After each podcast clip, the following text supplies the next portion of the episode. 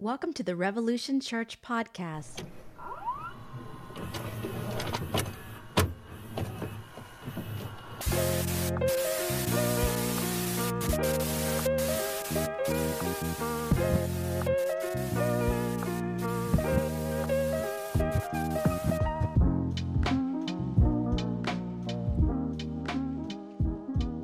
Good morning, everybody. Sorry, I had a book get stuck in my zipper,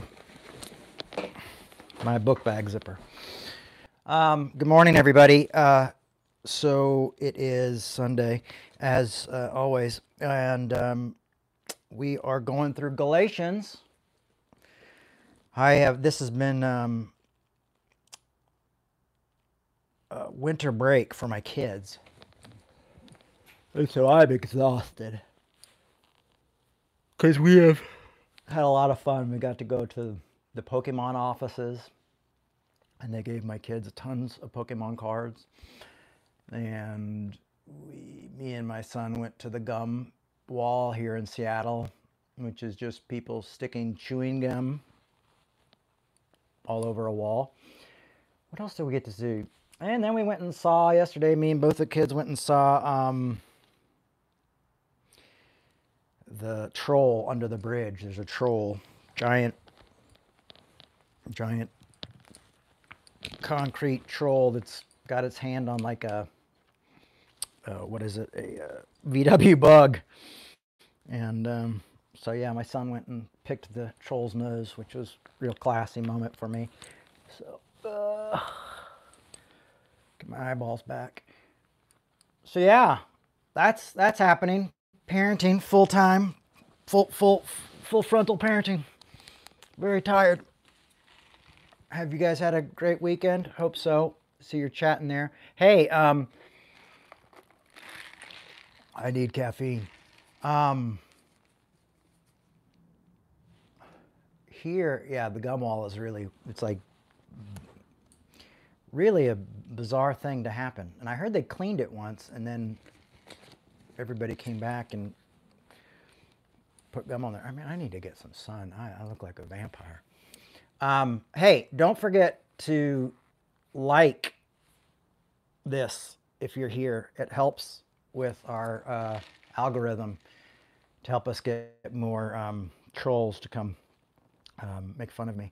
Um, so don't forget to like and subscribe and to uh, put on your notice so you'll know when we when when we turn this thing on. It'll go bing. I think that's what it does. Um, so that would be great. It really helps if you follow us and like the um, converse, like the talk. That helps a lot. So, anywho, so yeah, we had a great time. Kids got some cool, cool, cool, cool uh, Pokemon stuff. And uh, yeah, they have to hide it from dad. So I don't sell it all. no, I wouldn't do that. Well, listen, let's jump into this because we're going to take uh, kind of a curveball today for Galatians. In Galatians, we're going to go through Galatians, but we're going to finish up uh, part three. Um, the end of three is always like everybody. That's when we all get everybody gets a little oh, uncomfortable for some reason. Oh look, I broke my necklace, and so I'm I, I my necklace broke, and so I made another one, and it's kind of like a Jim Morrison. I'm a hippie now. Um, I had little silver beads, and I didn't want to waste the silver beads, so there you go follow me for more fashion tips. Um, no, but we're going to get get into Galatians, but we're going to cross some, look at some different things today. Um, we are going to talk a little bit about this man, boop, right here, who uh, helped with the uh, Good Friday Agreement to, that ended the troubles in Northern Ireland. And if you all know, I'm a huge fan of Northern Ireland. Um, my best friend Pete Rollins is from Northern Ireland, and I go there a lot and visit a lot, and I really love it there. Um, and so we're going to talk a little bit about that because I think it's important that we talk about peace. Um, obviously the world is is going crazy, and um, Israel and Palestine thing is happening, and it's horrific. It is horrific. It is uh, a horrific loss of life, and and I've had some people from the Israel uh, side push back on me a little bit, but my point is is that it, it's for me it's not about sides. I mean, it does if Palestine was doing this to Israel, you know, I would still, I would be saying cease to stop, you know. So, like I have this pin down here somewhere that says "Stop War," you know. Um, how do we end conflict and and not go to war? Um, and I feel like with the tensions that are are, are mounting back up with the uh, with the upcoming election for us here in the states, there's going to be more, more and more division. And I think it's important that we talk about what it is to be a peacemaker. Um, now, ironically, not even ironically, I guess, just that this is what this book's about. It's a rebuke letter and a, a, a letter about living in community, which is wild. You know, it's like hey, you guys, uh, stop being jerks and be nice to each other. You know, what happened? You, you got it for a while, and now you're like, and the whole thing that's happening is it has a lot to do with religion and faith that's separating these folks. Um, it's weird. The other day, I had someone who was like, "Yeah, most wars are about religion." I'm like, "Well, you know, if you look, the religion is usually being manipulated for a certain power or people or finances, you know, it's not always about like, uh, if you look deeper into the thing, it's about, you know, usually human rights and how we treat each other as humans. So we're going to talk a little bit about that today. So I'm excited. So we're going to go ahead and just jump into this. But this is the end of um, of three. You know, and three started off with with Paul really going in full throttle with foolish Galatians. What magician has cast an evil spell on you? You know, he's like letting them have it. Um, and questioning, like, hey, what are you doing with this works stuff and getting back into the old system and why are you rebuilding the old system? So he goes in a little bit to explain uh, part of Genesis uh, 12 um, about the promise of Abraham to to the to the Galatians and, you know, remember the conflict here is that you've got Jewish Christians who would like to see uh, the Gauls uh, get circumcised, would like to see, um, like to see them kind of practice more religious tradition. And Paul is saying they don't need to do that, you know, and we can, you guys can be a community and you guys can practice your traditions, but they don't need to you know, be circumcised and they don't need to do things like that in order to be closer to God. That's not what, what this is about. And um, and what's really great is, as we'll get closer to the end of the book, you realize that this isn't just about him defending himself and defending religion or faith, um, but ultimately at the end, he's really worried about the people and what they're going to do to each other. So keep that in mind. Um, brothers and sisters, I give an example from daily life once a person's will, like will and testament, has been ratified, no one adds to it or annuls it. Now the promises were made to Abraham and to his offspring. It does not say and offsprings, it's as in many, but as says to your offspring, that is to one person who is Christ. I think he's doing some some uh, gymnastics here, but we'll let Paul do what he wants to do. Let's Paul let Paul be Paul. My point is this, though. The law, which came 430 years later, and I think that's interesting. You know, the law really didn't get for 430 years. I, I can't even remember what happened 430 years ago. Um, can't even remember yesterday. So, no. Um, so, so the law, which came 430 years later after Abraham, does not annul the covenant previously ratified uh, ratified by God uh, so to nullify the promise. For the inheritance comes from, from, for if the inheritance comes from the law, it is no longer comes from the promise. but God granted it to Abraham through the promise. So Paul is, saying, like, to his brothers and sisters who, who know the who, who follow the scriptures and stuff. He's he's he's relate. He's like you know you just know this story, and and he's using that that to say like the Torah to say like you know this was a promise long before the law, and you're trying to force people to go into the law. You know, you're going to go back to the law.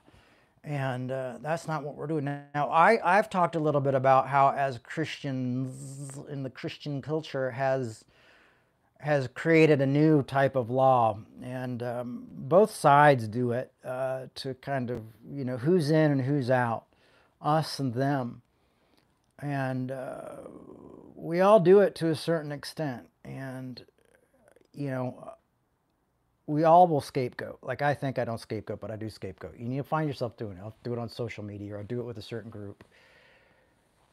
Uh, so so it's it's it's not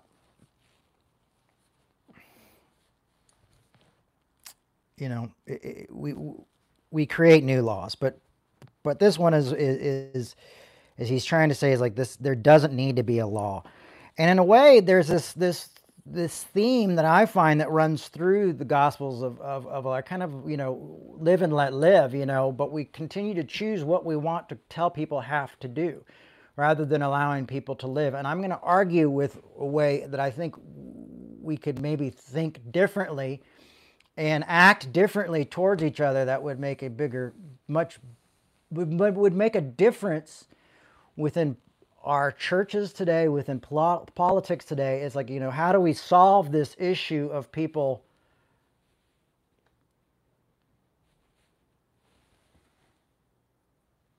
tearing each other apart, you know? Um, the purpose of the law, and if we jump down to, to 19, Paul says, Why then the law? It was added because of our transgressions, until the offspring would come to whom the promise had been made. And it was ordained through angels and by mediator. Now the mediator involves more than one party, but God is one. So, you know, Paul is saying that the plan has always been for Christ to come. Um, there's a lot of scholars that will say that that doesn't seem to add up, but and Paul is saying it does add up. And I was, you know, a Pharisee, and this is what I believe is happening. Um, is the law then opposed for the promise of God? Certainly not. For a law had been given that could make us alive. If a law had been given and make us alive, then righteous would indeed come through the law. But the scriptures has imprisoned all things under the power of sin, so that what was promised through faith in Jesus Christ might be given to those who believe. So you know, again, Paul's saying like this idea of uh, what was it? Um, check my notes. Were, but this idea of prohibition used the law against us, aroused our, you know, our curiosity, our oh, oh the forbidden fruit. It's like the promise ring, you know. Here's a ring it says you'll never you won't have sex till you're married. So i'm looking at the and every time i look at the ring i think man uh, sex. I'm not having sex. And you think about sex and you make a covenant to some group that sells rings and it's really ridiculous um, but we have our own kinds of purity, purity culture now, you know, and, and, and progressive churches is like, oh, we don't hang out with those people and we don't talk to those people and we don't, you know, every, every we can't cancel culture and things like, you know, every everybody has their own type of performance and purity culture that we have to, to continue to, to, to keep ourselves alive to when legalism sneaks in. Legalism always sneaks in and uh, and it does it with both right and left, and it does it with good works and bad works. Um, 23. Now, before faith came, we were imprisoned and guarded, guarded under the law until faith would be revealed. Therefore, the law was our disciplinarian until we were justified by faith. So they're saying the law was there to show that we were doing wrong and things like that until Christ could come and make us right. So now we're right with Christ. All is permissible, not all is beneficial, but we are right with Christ. Uh, but now that faith has come, we are no longer subject uh, to a disciplinarian. You know, and I think about that and I think, how Lord, I would have wished that they would have talked about this verse in uh, Christian school growing up or at Christian camps or things like that. Like, uh, to me, the church was more about discipline than anything growing up. I, I, to me, it was not, I mean, I saw love, I saw grace, but to me, that like the youth pastors and the teachers and the lay people seemed to think that Christianity was all about discipline and and if you mess up and it disciplines you rather than it forgives you and frees you. So we get confused with what this really is. Um, and, and the re- reason for religion and so it becomes this disciplinarian thing. And now it becomes this thing where people want to, to take their convictions and turn them into law and legislate their convictions which is not at all what we're called to that literally make it a law like literally make their convictions law they are they're so uh, so lack such actual faith in what they believe that they feel that they have to have the law and the government do it because they don't believe that God can do it or the Holy Spirit can do it.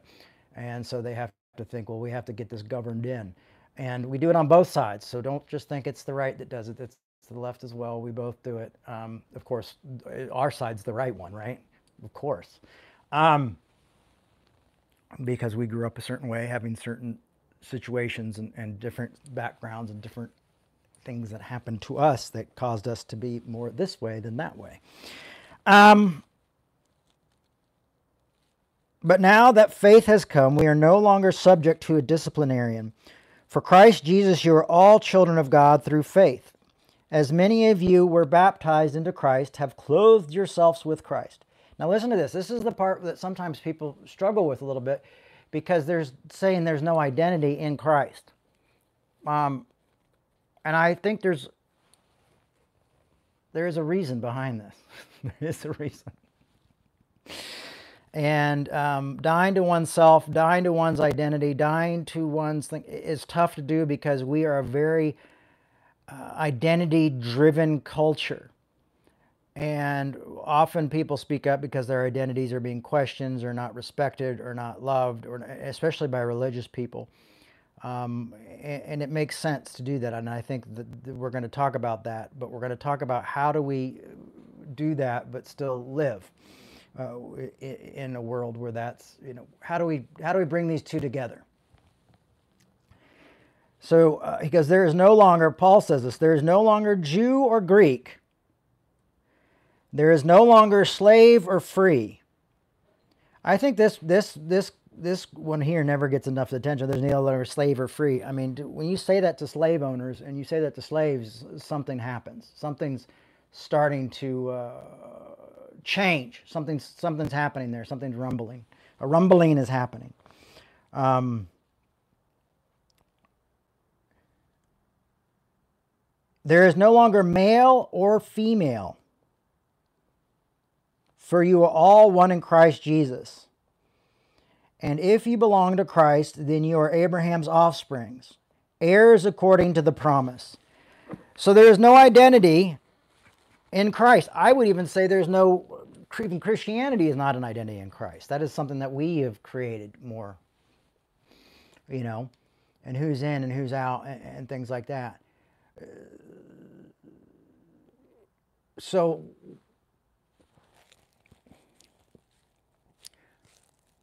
so now the hard part of how do we disagree well? How do we build community? And how do we get what Paul said? Because Paul right here is trying to say, like, guys, there's no Gauls and there's no uh, there's no J- Jewish Christians. You're all one. You know, the lack is the thing that we all have in common is that we lack. We have a lack and we have to learn to live with that lack. We're, we're human beings. There, there's a need that's never met within us. And we're always trying to compensate it with my politics or my identity, or if I could just do this or just get this or this would change and everything would be better. And then we get into this suffering, and, and it seems like uh, you know hierarchy so I've suffered more, we've suffered, and so then we belittle each other's suffering and turn that into a to a, a system of uh, of lording over a new law. Well, those who suffer must be in control, you know, and then like, oh, you know, then your voice gets shut down, and we shut down each other's voices. There's not enough microphones, and like, trust me, everybody has a microphone now. Everybody, you know. Um, we hear you. And then corporations play with us and, and, and, try to get us to play off against each other as well. Um, you know, and, and, it's really funny. And they put up flags and things like that and act like they, you know, oh, we love your cause this week.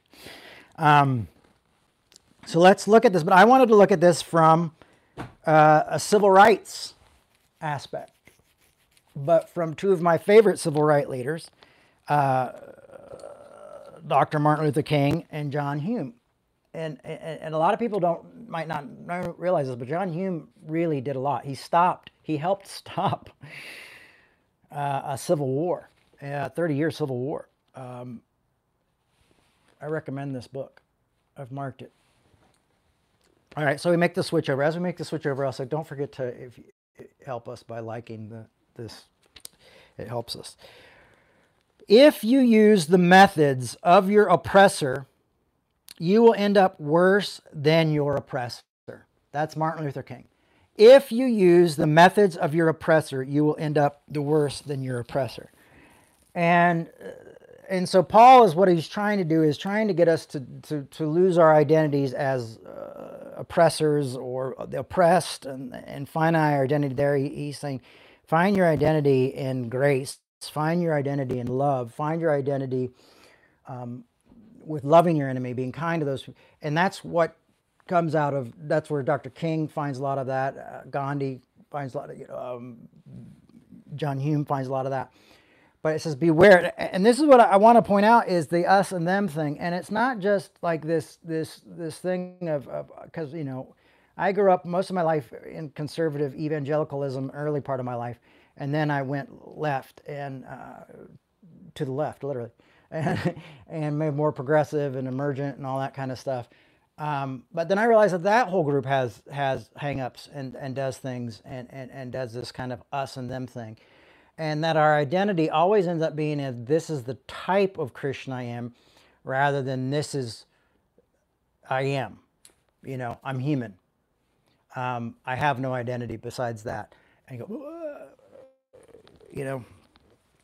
So but Dr. King uh, is, is, trying to show us something, and, and, and, and John Hume is trying to show us something is how to build community, how to be in community. And Paul ultimately is begging this community, begging the Gauls and the Judaizers to come together and live life together till they die in this community. He is trying to literally save, bring peace to this community. And we in the American church are just so split. Outside the church, we're split. Christian, atheist, split. LGBTQ, you know, AI, da, da, da, black, white, Asian, uh, Hispanic. You know, we're all just got all this stuff, all these things, and and what I and what these folks are suggesting is is uh, something that's very interesting. It's something that that uh, brings people together. So, but but but I think the first thing is important to say is that if you use the methods of your oppressor, you will end up worse than your oppressor. And one of the things I've been seeing a lot of lately, and I think this is a mistake that we've got to make, not make, is becoming like our oppressor. And I think that's the mistake I see the biggest thing happening nowadays. And I've said this and I attest this that I think it's because the lack in Christ, in the Christian church is the lack of the progressives to embrace the Apostle Paul in the correct way. Like what Paul wrote, not reactionary Paul, but what Paul wrote and understanding what Paul wrote and what Paul meant. And I think they miss it. And so I think grace ends up not being as powerful as it could be because I think Paul really gives us the best description and idea of what grace is. There, I said it. I was looking at this website earlier, and they were, and it was this website, uh, not a website, like a post, and it was on deconstruction, And um, one of the things they were saying was, is uh, the church that's produced people like Mark Driscoll and John Piper and J- Mohler, and, and these are people that, that I totally disagree with and think that their theology is awful. But, but it said that church should be burnt to the ground. Now this is um, a deconstructionist thing, like you know, and saying that these groups should, you know, this type of the church that bears that kind of fruit should be burnt to the ground. Now, the reason I say that this there's a red flag here for me is because that is the, the really the terms of the enemy. I, I mean, I don't, you know, I've sat with the founders of the MCC Church, and they would tell me how their churches, the LGBTQ affirming churches in the early days, were burnt to the ground. Uh, African American churches, uh, black people churches, black folks churches were burnt to the ground. Um, often that is the way that the enemy speaks, and I don't think that that's the way we need to return it. I don't think we need to return legalism for legalism. I don't think we return hate for hate. I don't think we return discrimination for discrimination. You know, um, I think there's a different way. There's a better way. We don't use threatening, violent words.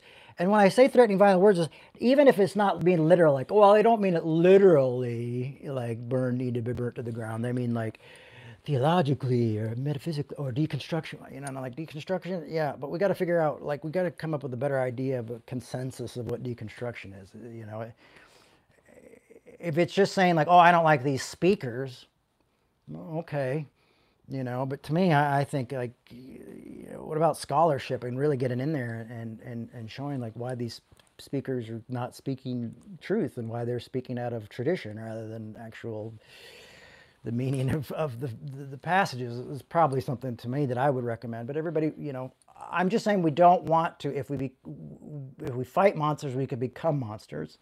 And a lot of us have become that and uh, have put ourselves above the even idea of having a, the conversation because there have been different progressive folks who know that I've struggled with some of their wording and some of their talks, and I've asked, "Hey, let's talk. Can we talk about it?" And they won't talk to me. Some of them, some that have like five thousand followers, 10,000, 12,000, 13,000 followers. You know what I mean? And I'm like, I don't have that many followers. You know, I'm not. I just want to have a conversation, and they won't have a conversation. And these are the people who are like bleeding heart liberals. You know, and I've always kind of considered myself a bit of a snowflake uh, myself as a special liberal. And I can't even talk to my brothers and sisters uh, in that, much less. So if we're able to not disagree well within the own our own group, we're not going to be able to disagree well outside of that group. So we've got a we've, we've got a problem here. What if What if we did love our enemies as ourselves, but that looked different than we've been told? What if it looked like saying, you know what, if my conservative brothers and sisters want to have their place and their words and their stuff, let them have it. But we've got to come to an agreement. We've got to take maybe poli- the politics out of it in a way. Or at least that our politics isn't about turning our convictions into legislation, but it's about saying like I want you to have food on your table. I want you to have health care. I want you to make a living wage. I want you to have a place safe place to grow up. You know, I mean maybe we start there with just saying like the basics. Let's fight for the basics for one another as a community and agree to disagree. You know, if you want to have your church be legalistic, go ahead and have your legalistic church. But outside of that, as human beings, as a community, we've got to learn to realize everyone deserves the same treatment. Everyone deserves to have health care and pay their rent and be loved. You know, like can we come up with that type of agreement that allows us to say, you know what, there's a bigger problem here. There's homelessness, there's war, there's drug addiction. You know what, maybe we figure out a way to come together and allow that to bring us together. That, that common good for just all humanity you know? And and I know this sounds insane, but then I look at someone like John Hume, and it's so funny. He was like, "Yeah, that someone, an Irish friend of mine, was like, yeah, that's our, our, you know, supposedly our Martin Luther, but you know, not so great." I'm going like, "No, no, this guy's totally great. This guy accomplished so much. This guy's amazing." Um, and he's saying so much. And, and what he's trying to do is like, it's not about sides, it's about humanity. It's not about being uh, what you know uh, Catholic or Protestant, Northern or Southern. You know, it's it's nationalist or uh, what was the other one? Union uh, was it uh, loyalist? You know, it's it's it's ultimately you can't eat a flag. If we kill each other and do this, we're not going to create any type of peace. So let's get to a point where we're able to compromise. Um, so I'm going to read a few things here. Um, some quotes, and it's funny because he quotes King a lot, Dr. King. And so we'll read some of his quotes quoting King. But one of the things I wanted to uh, read about is this: uh, the, the, the he, he, they started uh, something that Hume helped start was the Social Democratic Labour Party in uh, Ireland. And one of the things he says from the very beginning, the SDLP was happy to include Protestants. In fact, three of us who fought in the first election as independents, two were Catholics, one, Ivan Cooper, was Protestant. To this day, Senior members of the SDLP are Protestant, as the important issues for our party is human right. Or, or, yeah, what he's saying is like even like this is not. This was we brought people who are Catholic and Protestant who are normally wanting to kill each other and hurt each other, and we've come together. That's what what another thing that was really amazing about the punk movement in in Northern Ireland is that you know Protestants and Catholics playing music together and not caring about the war. You know. Um, and he goes, uh, The important issue for our party is human rights, not religion. And our objective is to continuous respect for the rights and traditions of Catholics and Protestants alike. We are both non sectarian and anti sectarian. Now, do you see what this is saying here? Is that we put humanity first. Like we that's how we love our enemy is we can work with our enemy to make a better world for both of us. Come together. But that requires compromise. That requires sacrifice. That requires taking up your cross, dying to your flesh. Now, these are the type of things that get us to where we want to go rather than saying, well, we've got to, you're not going to devastate and get rid of 50% of the country. You're not going to do that. You're not going to change their minds overnight. But if we can say we want to make sure we're all able to live so we can have conversations, then there's a different, you know, we don't need to make laws against you because of your sexuality or things like that. You know, we need to protect minorities, of course. You know, we need to but figure out ways to talk about this so we're all want to make sure each other eats, make each other pays the bills. You know, do these type of things you know, because I, I'm not going to be able to shut down. I don't want to, I'm not going to burn down every church that I disagree with, you know. What am I going to go debate? I've tried it. I've, I've met with these, a lot of these bigger pastors who didn't like, who didn't want LGBTQ folks at their church or serving on their boards. You know, they wanted them at their church. They just didn't want them working for them. And, um, you know, and that's going to take them more years. And then I've seen people who've changed. You know, I saw Bill Hybels' church in Chicago turn around and get rid of all the, you know, I don't think they're gay affirming yet, but they got rid of everything else that they were doing, all the trans comparative therapy or transitional, you know, all that pray away the gay stuff. You know, and that came through this type of conversation. But the way we argue and fight, you'd think we want each other dead. One of the things that, uh, and this quote uh, from John Hume here reminded me of is when I was, uh, when we did Revolution back in the in the early 2000s when we had a a venue and we would have shows and we'd have shows with Christian bands and normal general market bands and just mix it up.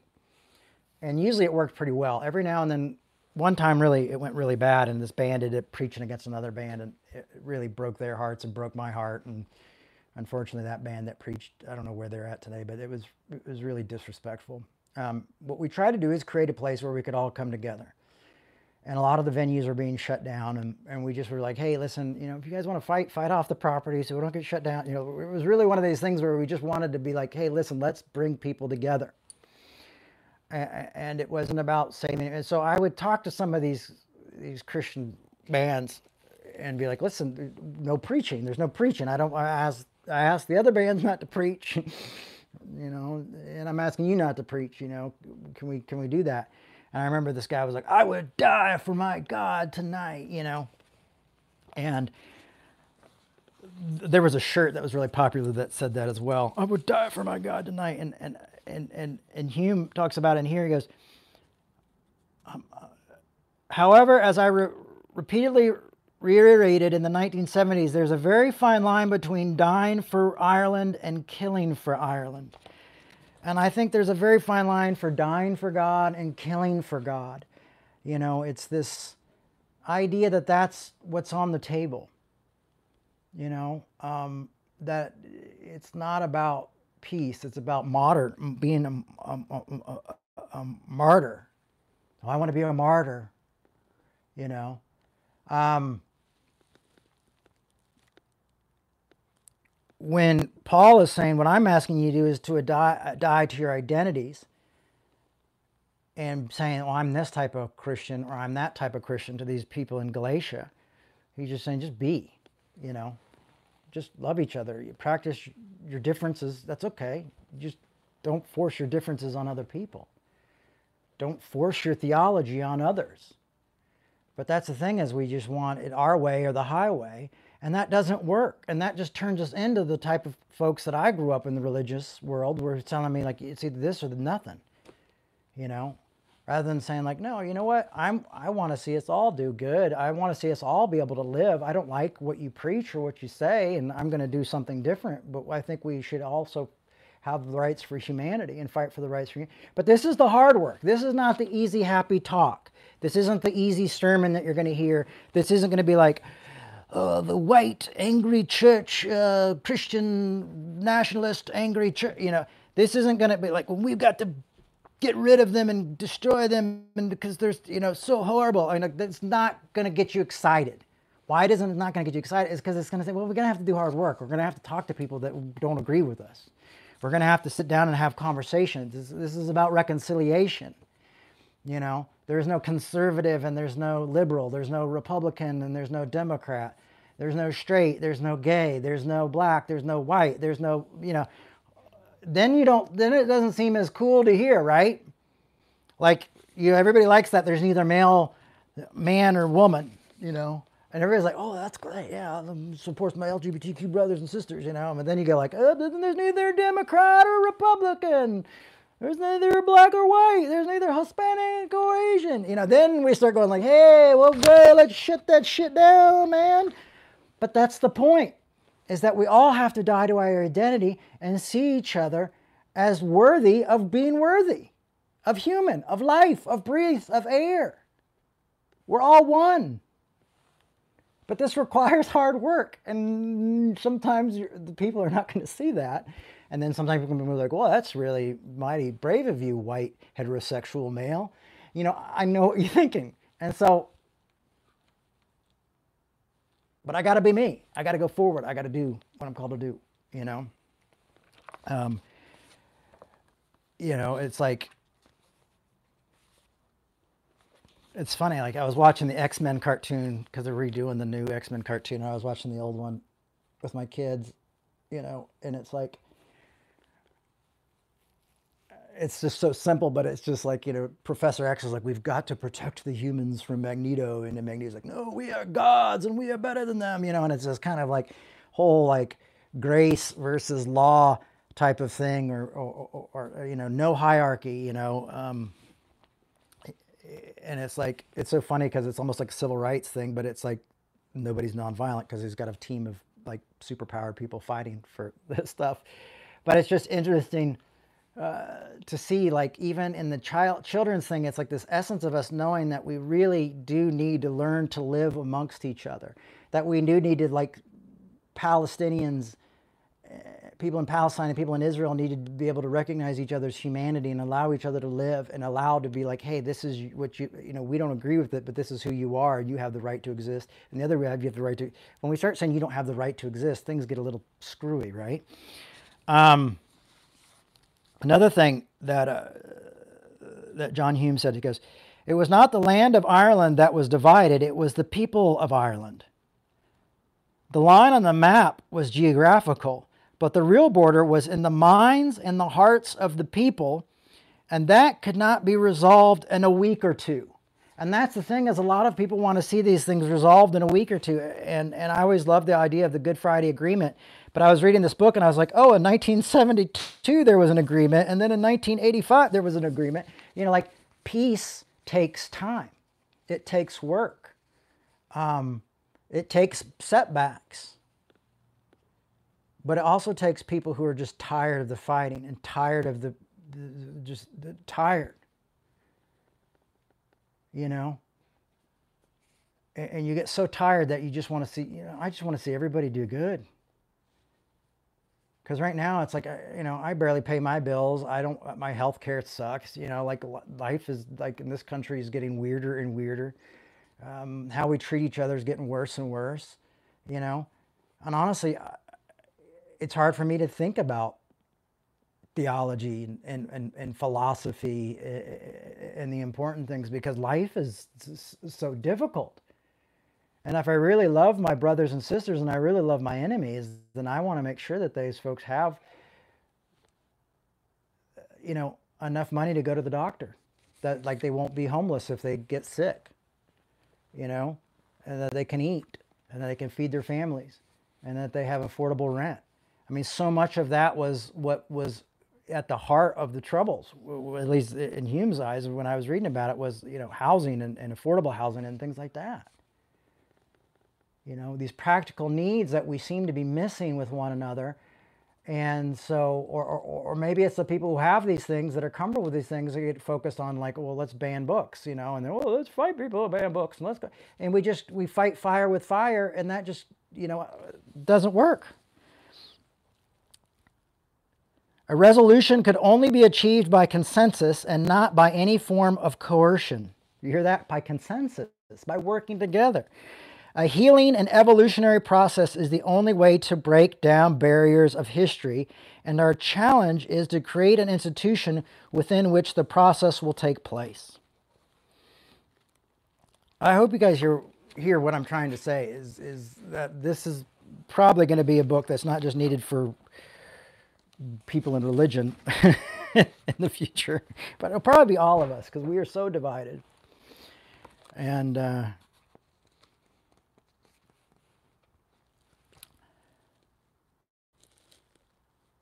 one of the things that Martin Luther King says is is it of Martin Luther King the violence has uh, he, he never saw violence as a way of, of doing anything practical. It's it's it's it's impractical and it's immoral. Dr. King put it like this It is impractical because it is descending spiral ending in destruction for all.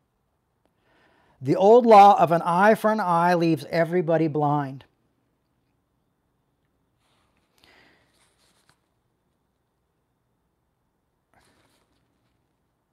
It is immoral because it seeks to humiliate in the opponent rather than to win understanding. Now listen to that. That's what Dr. King said that. It's immoral because it seeks to humiliate the opponent rather than to win understanding. So when we cancel people and we shame people and we do these things, it is to humiliate them. It is to put the scarlet letter on them. And if you've decided like, oh, this thing Christianity is for me, well, guess what? That doesn't happen in Christianity. That's not part of Christianity. Part of Christianity is restoration and forgiveness and community and loving your enemy and doing good to those who persecute you. That's the tough shit. It's not, oh, I don't go to rated R movies or I don't, you know, I only support this one political group. It's, it's not, that's not what it's about. It's about helping human beings and recognizing their humanity. I mean, that's what Jesus was doing half the time when he was seeing people in their midst and, go, and talking to the woman at the, at the well and things like that. You know, she was an outcast. And what he said is, I see you as a human. I don't see you as an outcast. I see you as a person.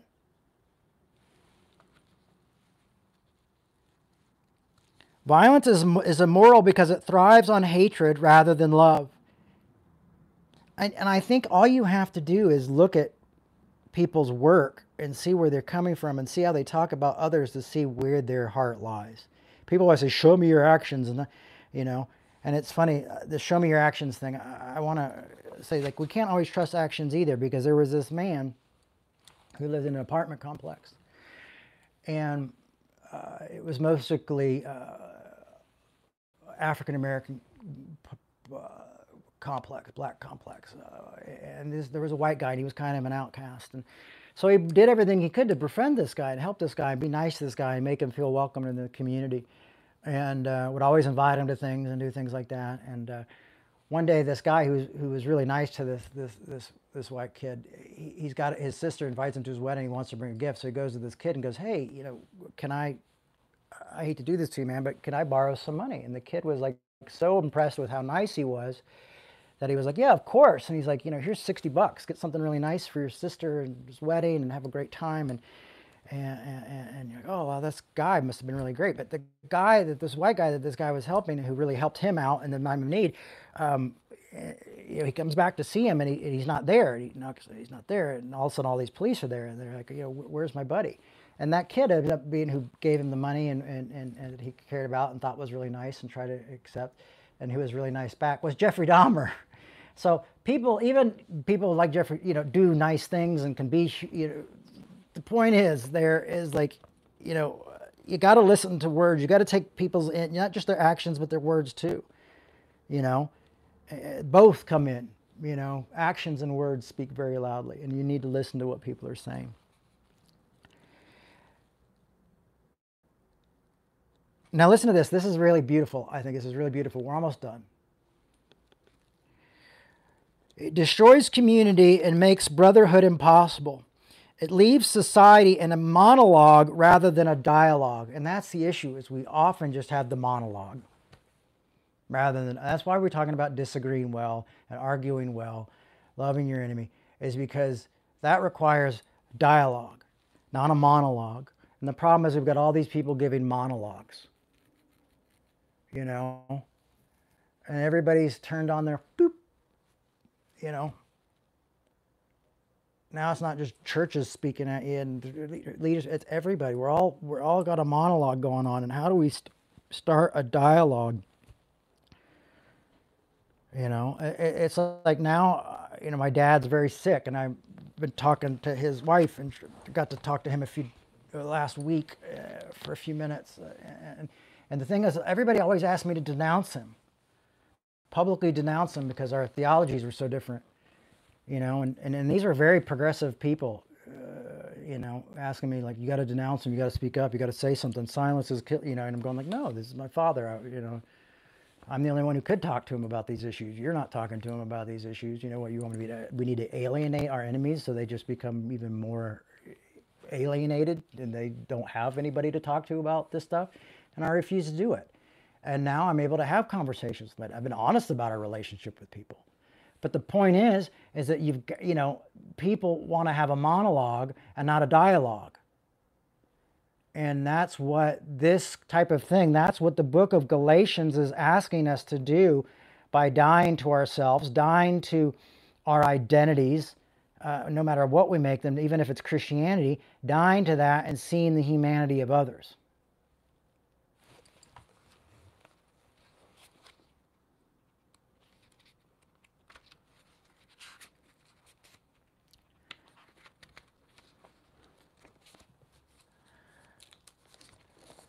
Uh, Hume says this Our chosen strategy accompanied reformer, reconciliation, and reunification a long path of steady progress, continually narrowing the gap between the reality and the dream, using the political means of dialogue,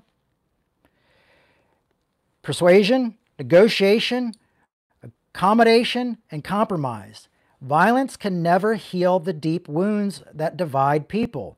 Only a healing process can end time in the division in Ireland, and it will take time.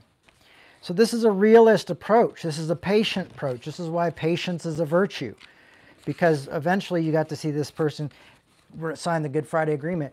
not that there's not still issues there, but there are, it's a beautiful country. It's a loving country. It's a country that is, is, is full of survivors and people who put their differences aside and and care about each other and love each other and are doing beautiful work. I mean, it's really this just such a great country. It's such a great uh, state or what I mean, country, state. I don't know what we call Ireland, Northern Ireland but it's a part of the yeah i mean it's such a great country northern ireland and and and the people are so wonderful and and and, and the humanity there that is wonderful that draws me in to that place that continuously pulls me back in um,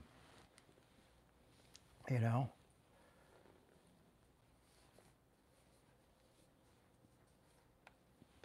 uh, so here's one of the things that Hume writes, and I'll finish. I'm almost finished. Sorry, I'm going to keep hitting you with this because I think it's important. I think it's important to see what this, when when this work is applied to humans and that it actually works. And I think it's important that we don't ignore the times that it works because God, we could use a Hume right now for for um, for, for Israel and Palestine. We could use a Jimmy Carter right now. We could use people who come in and and bring this process and bring the peace process rather than freaking more bombs and shit like that. Like we don't even have people who know how to to, to bring peace and how to have conversations anymore. You know, we all just go, oh, I'll just put a flag up and that'll make it clear that that's who I support. like, well, I support people not dying. I support people not being taken hostage, but I also support children and babies and women and children not being bombed every day.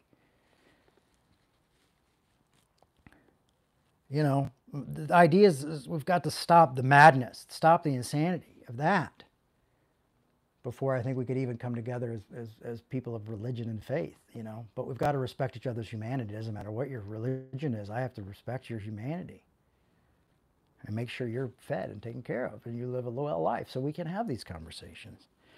The proposal we firmly rooted in the concept of unity, listen to this, the proposal we firmly rooted in the concept of unity in diversity. Indeed, the kernel of the report we sent out to the paragraph as follows.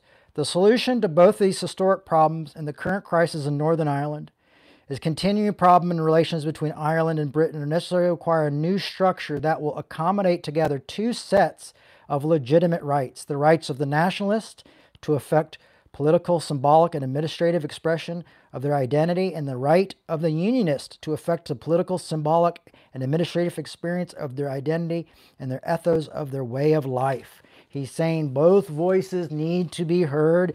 We've got to find a common ground. But most of us don't even want to have. Um, we just we can't have common. It's too scary for us. We're too afraid, or we're too hurt, or too beat up or too this or too that. There is always excuses and reasons for us not to go forward. I'll tell you what, I suffer from something called double depression, um, which I thought was made up. but then I Googled it. I thought the psychiatrist made it up, but Google told me it was real, so it must be. Um, and it's a hard, it's hard to want to be alive sometimes. Um, but finding purpose like this and passion like this within my own faith and, and within humanity um, breaks the ice off of that stuff for me sometimes. You know, these these moments with you are the times that that that I feel life uh, again. You know, uh, but what I, I guess what I'm trying to say though is like if I can do this work you know, with uh, really awful dyslexia. I can barely, you know, my writing's awful. Um, horrible depression. Um, I'm a survivor of uh, attempted suicide. Um, you can do it. We can do this together. We can heal together. You know, we can do in this together. You can't say, well, I just won't. If they don't recognize my humanity, then I don't recognize theirs. Well, okay, well, nothing changes. They stay bigot and they've actually won and made you kind of feel like a bigot, sound like a bigot.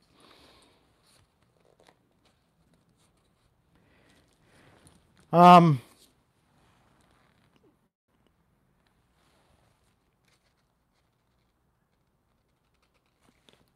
and I and I end with with with something that has already been said, but obviously worth repeating is break down the real border in Ireland, which is the which is in the hearts and minds of our people.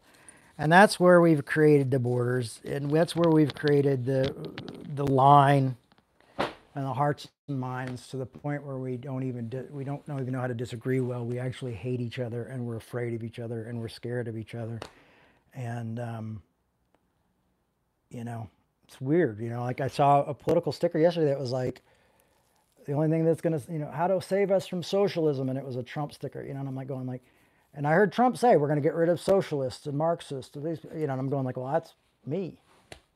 You know, but if he wins, I can't say, well, I'm gonna just hate my Republican brothers and sisters. No, you know, we've got to find common ground in humanity because one day it might help us all grow and become better. Because I just, I don't know if you guys are, are sick and tired of all the fighting, but I certainly am. Well, thank you for spending the time with me today. Also, um, don't forget to like and follow us here on, on YouTube. That helps. My son watches a lot of YouTube videos and they always say that. So I'm pretty sure it does help because he watches like these guys who give away millions of dollars. Um, so maybe we can give away millions of dollars if we get more likes. I don't know how that works. Um, but yeah, so let's dream big. We'll we'll start again next week with uh, Galatians uh, again, and um, thanks for joining me. I, I, hope you enjoyed that little sidewind of uh, walking into uh, uh, Northern Irish politics and uh, finding another southern, another civil rights leader to speak about, and the challenge today. I hope you felt it to your bone. And if you want to see this type of thing continue, we do need your support. Revolution desperately needs your support because we are barely making it. We don't even have room to grow. Um, I would like to be able to grow. Revolution used to be in great places, but we took a lot of unpopular stands, you know, and that cost us a lot. I mean, honestly, when we took a stand for LGBTQ folks, we lost so much, and we never regained that. And um, you know, now I think it's even greater call that Revolution has and myself has that is, is to bring people together that would never usually speak and talk to each other and to wake each other up. But we can, I can only do that work with your support because you make it happen. You make it possible for me to sit down and spend hours in the Hume book and then hours in a book on the history of Galatians and hour, you know, and, and on these things and allow me to do hard work. Um, that'll hopefully get me into places where we're having hard conversations as well and we're doing more things together but we can't do it without you guys. We really want to raise about $70000 this year. I think we've raised like $4000 uh, i don't even know if we're going to make our bills this in the next two weeks. It's been that way for a long time. So ways you can help us is by liking this stuff subscribing to what you're watching sharing it with other people sharing it on instagram and, and, and tagging us in those shares I'm sharing it on on Twitter. I mean, um, honestly, you, if you go look at our Twitter now, is we have one or two likes per per release at most. I think the last two had zero. So like Twitter is pretty much dead for us. Um, Facebook, we get a little bit more. But share on Facebook, share with each other. You go, gee, I can't help financially, you know, eh, but you can help like sharing this. If you believe in what we're doing, um, share it with people. If you're not sharing it, then I have a feeling that there's something inside of you guys going like, there's just I don't know if I agree with this or if it's cool or not. And I get it if you're, you know, want to be a closet Jesus person. That's cool. I get it. It's it's it's not that it, you know. There's a lot of assumptions that come along with that. But folks like us have to speak out so we can end those assumptions and uh, say, hey, we're not all we don't all want to be divisive. A lot of us are, are calling for something new and something different. That's an actual reformation. It's not just an exchange of power to one side to the other. So we could really use your support. You can go to revolutionchurch.com and um, we have PayPal and we have Venmo. Uh, so that's what everybody likes and uses. So we have those if you, want to help. It's also tax deductible. And uh, it, it allows me to pay my bills and eat food and take care of my kids as well as do the work that I'm able to do. And uh, I can't thank you enough for that. This is 30 years of what we've been doing. We've been doing this for 30 years. Most people with this many, these kind of numbers and this type of stuff would probably just give up. But this is my work I love and I'm passionate about. And uh, one day I know that it's going to be, uh, it's going to pay off. I believe it. And it might be because of you. Thank you so much. Bye-bye.